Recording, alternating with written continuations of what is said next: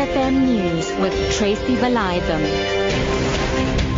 Six o'clock at evening. Three police officers have been arrested on charges of corruption in Greenwood Park, Durban. They allegedly attempted to solicit a bribe from the owner of a local tavern.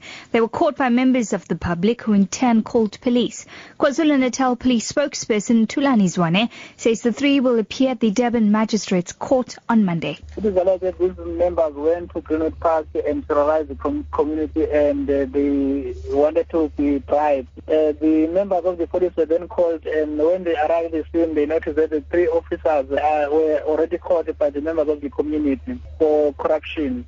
The SAPS members then took those uh, officers and they arrested them.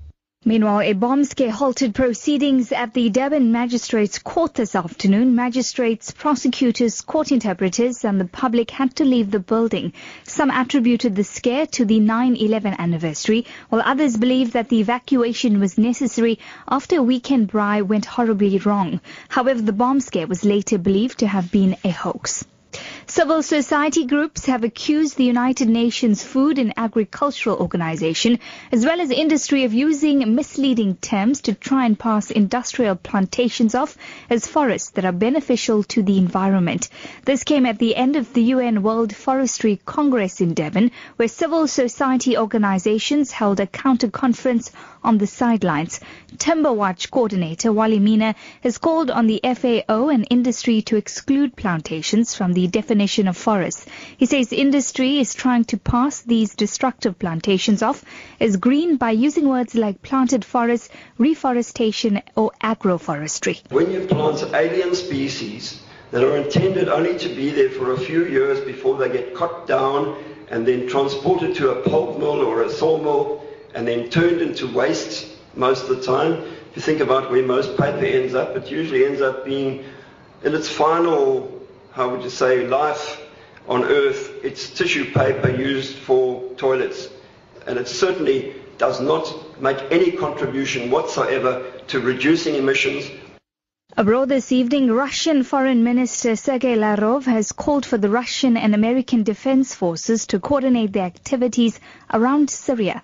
Russia has backed the Syrian government throughout its four-year civil war, while the U.S. wants to see the removal of the Assad government. Lavrov says Moscow will continue to supply weapons to the Syrian government to combat Islamic State militants. Coordination is important also to avoid unintended incidents. We have talked about it since this US-led coalition was formed. We are still, better late than never, appealing to the members of the coalition to start cooperation with the Syrian government and the Syrian army. Back home this evening, Sports Minister Fikile Mbalula has encouraged the country to rally behind the Springboks. He was addressing a farewell party for the 31-man Bok squad at Montecasino in Sandton. The Boks leave for the World Cup in Britain tonight. The two-time winners will open their campaign against Japan in eight days' time. Today, in our hundreds, in our millions,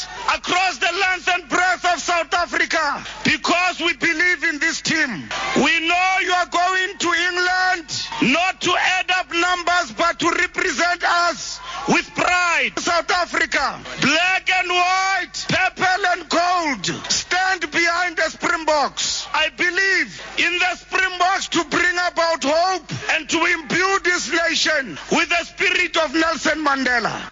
Your top story this evening, three police officers have been arrested on charges of corruption in Greenwood Park, Durban. For Lotus FM News, I'm Tracy Valiathan. I'll be back with the headlines at 6.30.